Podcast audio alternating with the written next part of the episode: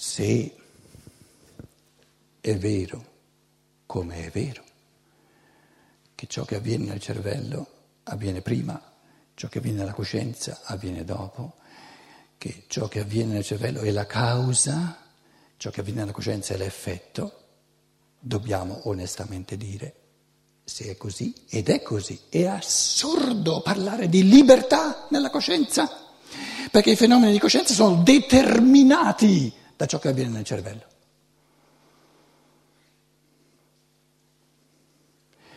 Tanto è vero che questo Wolf Singer eh, continua a dire, ma quando è che la finiamo di parlare di libertà? Siamo tutti scemi, tutti imbecilli. Anche gli altri dicono, ma anche la, la scemenza, anche l'imbecillità è un risultato dei geni, di, come, di quello che creano, di quello che combinano i geni. Eh, perché tu chiami l'individuo un individuo uno scemo? I geni sono scemi. E poi dice, dice, è ora che la finiamo di avere questa giurisdizione della legge, eccetera, che distingue tra buoni e cattivi. Cioè, basta che ci mettiamo d'accordo quali cervelli lasciamo circolare liberamente e quali in, dobbiamo mettere in prigione. L'essere umano non c'entra nulla, è questione dei cervelli. Oppure, ancora più intelligente, ancora prima che nasca decidiamo quali, quali eh, cervelli la polizia permette e quali invece non sono permessi.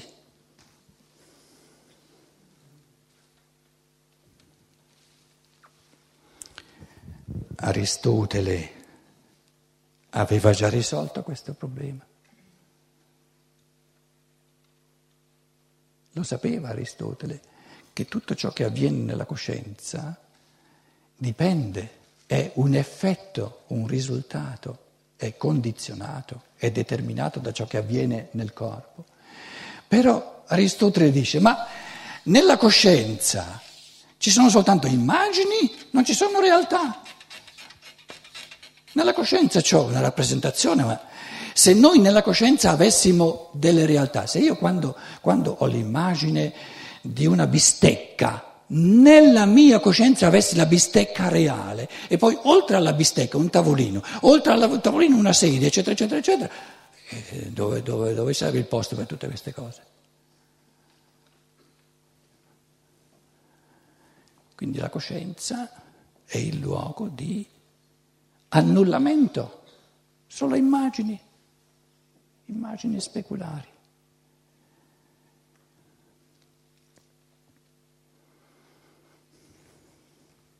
Per usare la terminologia di, qui ci sono diversi colori, adesso uso un colore bello, l'io, l'io spirituale, lo spirito umano, lo spirito umano individualizzato ciò che ognuno di noi intende quando dice io. Allora Aristotele dice, lo spirito umano, l'io umano, lui lo chiama nus, nus, non è la noce, eh, è l'intelletto, lo spirito creatore. E dice, Aristotele dice, c'è un duplice tipo di spirito, nus poeticos, il nus poetico, poeticos significa creatore, facitore. Poietikos. Poietikos. Poi c'è il nus patetikos, che non significa il nus patetico, significa il nus poietikos creatore, crea le cose. Il nus patetikos è quello che subisce, quello che è paziente, che patisce, patetikos. Il nus patetikos, pa, pensate al pathos, pateticos, è quello che la scienza dello spirito chiama l'anima, la coscienza è l'anima, non è lo spirito. E nell'anima ci sono immagini riflesse, non reali, della realtà dello spirito. Allora, questo io spirituale, lo spirito umano, si crea il corpo in un modo addirittura individualizzato, perché non mi direte che ci possono essere due cervelli uguali, è una cosa assurda, Pensiamo alle, ai milioni di cesellature eh, che ci vogliono per far saltare fuori un cervello. Quindi questo spirito umano, già da millenni sempre più individualizzato, sempre più diciamo, eh, diverso da ogni spirito umano, si costruisce, proprio se lo fabbrica il cervello. E qual è il senso di fabbricarsi un cervello?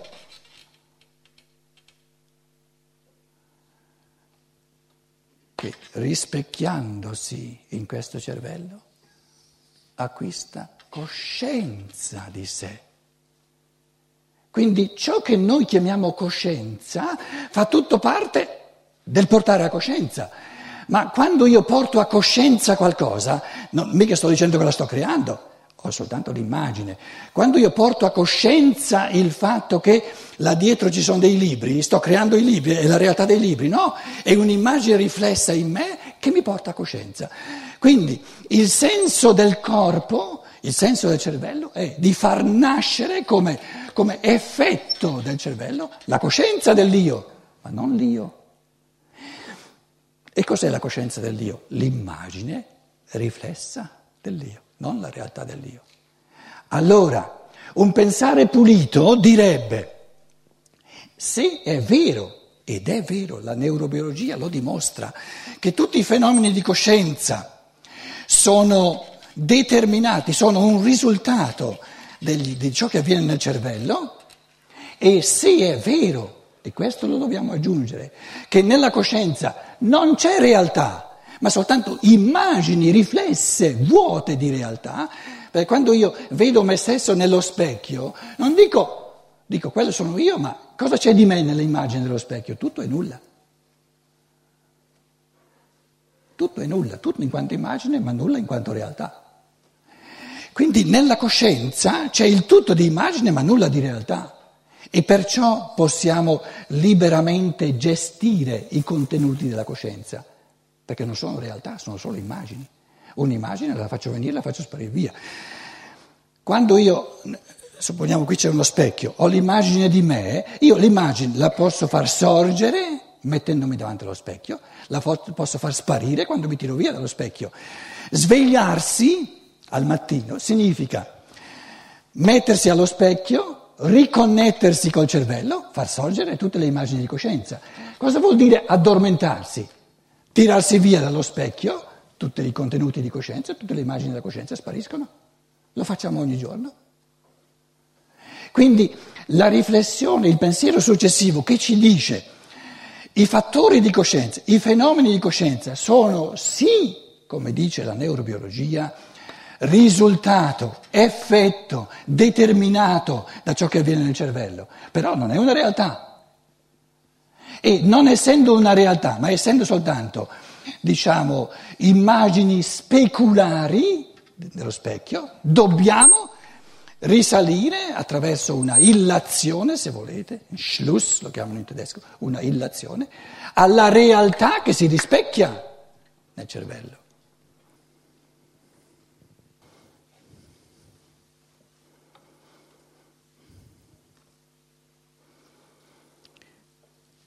Dicevo all'inizio la realtà dello spirito creatore che opera, che crea, che addirittura architetta, costruisce tutto un corpo, un cervello in un modo,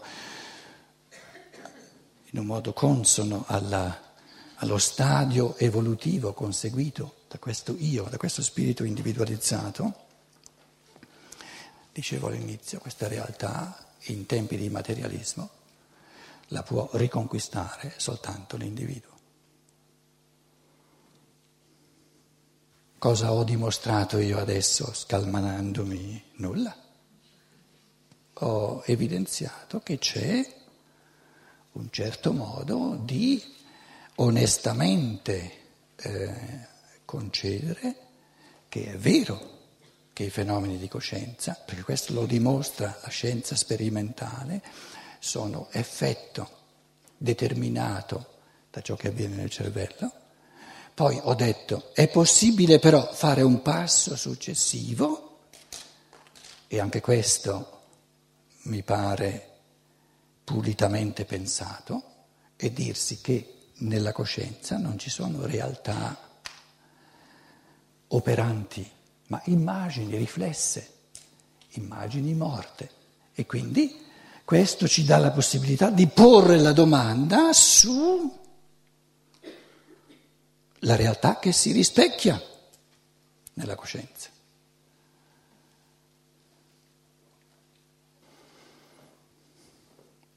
Lasciamo da parte adesso il livello di convincenza o di convincibilità, come volete, o di, di, di plausibilità. Prendiamo il risvolto esistenziale. Il risvolto esistenziale è questo, che una volta fatto lo schizzo di queste due possibilità fondamentali, ognuno di noi deve dirsi, allora a livello esistenziale soltanto, ci sono soltanto due possibilità fondamentali. O mi ritengo nel mio animo, nel mio spirito, in quanto uomo, determinato da ciò che avviene nel biologico, nel corpo, nelle forze della natura, oppure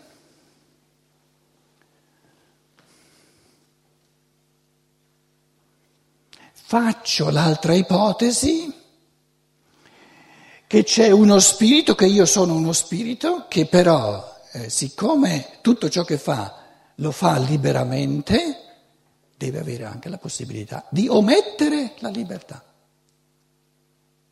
di omettere ciò che è libero. Quindi un altro pensiero pulito, secondo me, è di dire dove c'è natura, dove ci sono forze di natura, non c'è libertà. Quindi la natura agisce per natura di necessità. Se noi facciamo l'ipotesi che c'è questo spirito creatore, liberamente creatore, dobbiamo dire che se è liberamente creatore deve anche avere la possibilità di omettere questa libertà creatrice. E quindi non possiamo dimostrare che è creatore, perché lo è potenzialmente. Quindi tutto ciò che è libero è per definizione una potenzialità perché se non fosse una potenzialità che ha la possibilità sia di esercitarsi, sia di mm, disattendersi, sia di eh, mancare colpi, sia di eh, dire, fare eh, peccati di omissione, non sarebbe libero.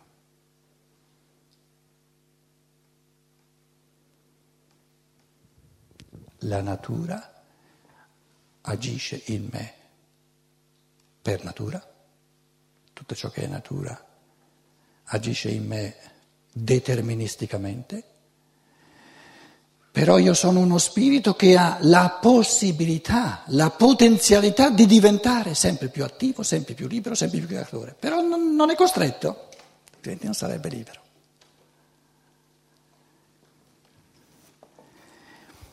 Allora la domanda fondamentale della dell'articolazione, dell'interazione tra destino e libertà, natura e spirito creatore, destino è tutto ciò che è natura, tutto ciò che non si può cambiare, karma o destino, tutto ciò che non si può cambiare. Qual è il rapporto tra ciò che è determinismo di natura in me, qui, in questo momento, e ciò che noi chiamiamo libertà?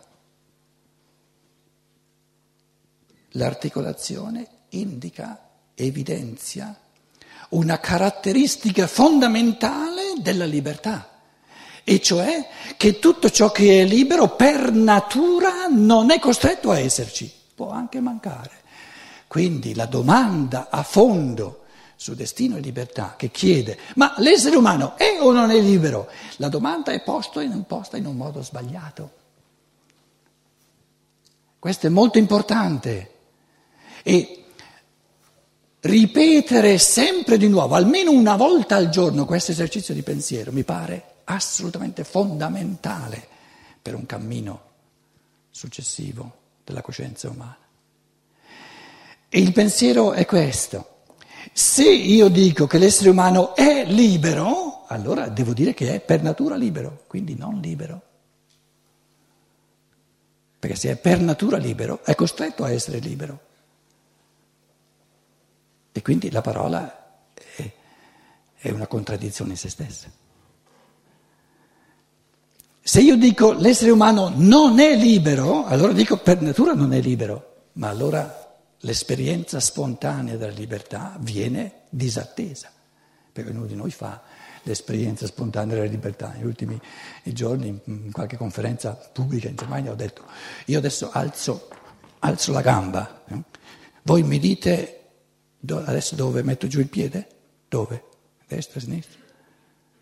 Eh, decidono i geni. No, ho deciso io che il piede lo metto lì dove l'ho messo. Cioè l'esperienza della libertà è un'esperienza così spontanea. Allora ripeto la domanda, l'essere umano è o non è libero?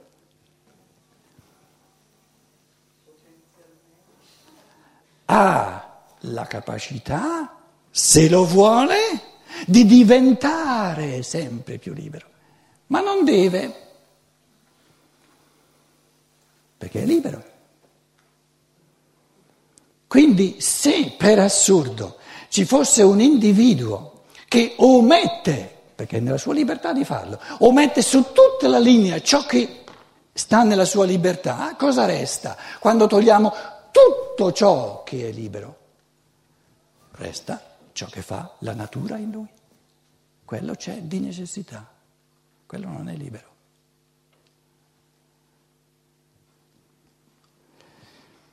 Una domanda, una domanda che ho posto tante volte, fa parte anche questa di esercizi di pensiero fondamentale. Supponiamo che la differenza fondamentale, proprio il salto abissale tra l'animale e l'umano e l'uomo, anche questa soglia viene offuscata, viene, come dire, verwischt. Um, um, aiuto, viene insomma sfocata la, la soglia tra l'animale e l'uomo, l'animale e l'uomo. Supponiamo che la differenza, il salto qualitativo, dove non c'è soluzione di continuità, o sei animale o sei uomo, non c'è qualcosa di, di mezzo. Supponiamo che il salto qualitativo consisti nel fatto che l'animale non ha la, la caratteristica dell'animale non è che l'animale non è libero, è che l'animale non ha nessuna possibilità, nessuna capacità, nessuna potenzialità di libertà. Perché se le scimmie avessero un minimo di potenzialità, hanno avuto, stando alla scienza, parecchi milioni di anni per portare un po' più avanti questa, questa potenzialità. E se invece la differenza abissale dell'uomo rispetto all'animale che l'uomo ha, sempre parlando in termini, se volete, aristotelici, Aristotele è proprio stato il fondatore della cultura eh, occidentale, nel senso che ci ha dato gli strumenti di pensiero fondamentali, un, un, lo stesso Immanuel Kant, 200 anni fa, ha dovuto constatare onestamente che, e l'ha detto lui, dopo Aristotele non sono stati creati, non è stato creato nessun concetto nuovo. Il pensiero umano non ha fatto rispetto ad Aristotele nessun passo sostanziale in avanti. Quindi, stando a uno stesso Kant, che nella cultura medio, diciamo, eh, europea, moderna, ha una, uno spicco di primo piano, eh, è importante rifarsi ai, alle matrici di pensiero poste da Aristotele e una categoria fondamentalissima nella filosofia di Aristotele è la distinzione, due categorie, tra potenzialità e attualizzazione della potenzialità. Quando ero studente io si chiamava l'uno la potenza e l'altro l'atto, l'attualizzazione della potenza. Quindi l'essere umano ha la potenzialità della libertà, la facoltà, nella misura in cui attualizza esercita questa facoltà diventa sempre più libero. Nella misura in cui omette di esercitare la libertà, ne perde la capacità?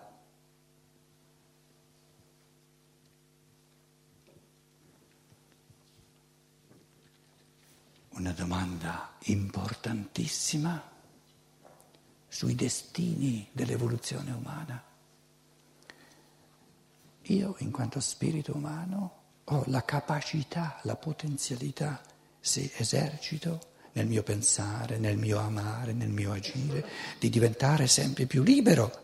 Nella misura in cui ometto, perdo colpi, non lo faccio, eccetera, resta in me sempre di più soltanto ciò che è di natura, ciò che non è libero.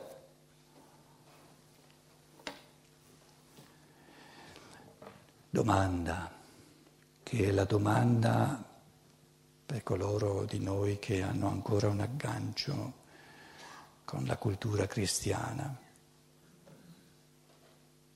Non dico quella cattolica, quella cristiana, che non è da disdegnare. È la domanda posta alla base di un testo come l'Apocalisse che parla dei destini ultimi dell'umanità. La domanda è, è possibile, omettendo di esercitare, di attualizzare la libertà, cancellare, annullare tutta la potenzialità?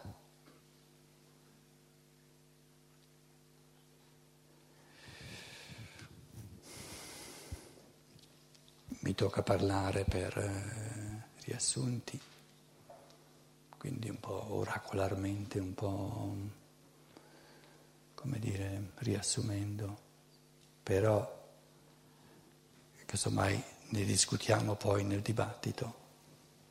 Io dico, come, come diciamo, avvio di pensiero, è assurdo il pensiero che un essere umano, anche se perdesse tutti i colpi possibili in questa vita, dati alla sua libertà, possa in una sola vita distruggere ogni capacità di libertà. Prendiamo la gestione dei nostri pensieri, un esempio semplice, però interiore. Ognuno di noi fa l'esperienza di gestire i suoi pensieri come gli pare. Può pensare a questo, può, può pensare a quest'altro, può pensare a quest'altro.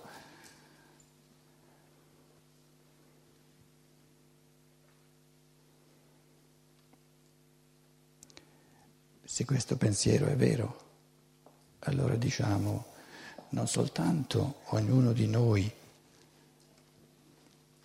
ha partecipato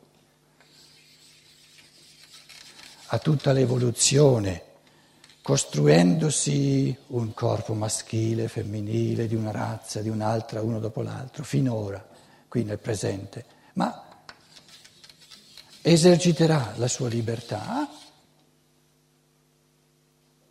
fino alla fine dell'evoluzione umana.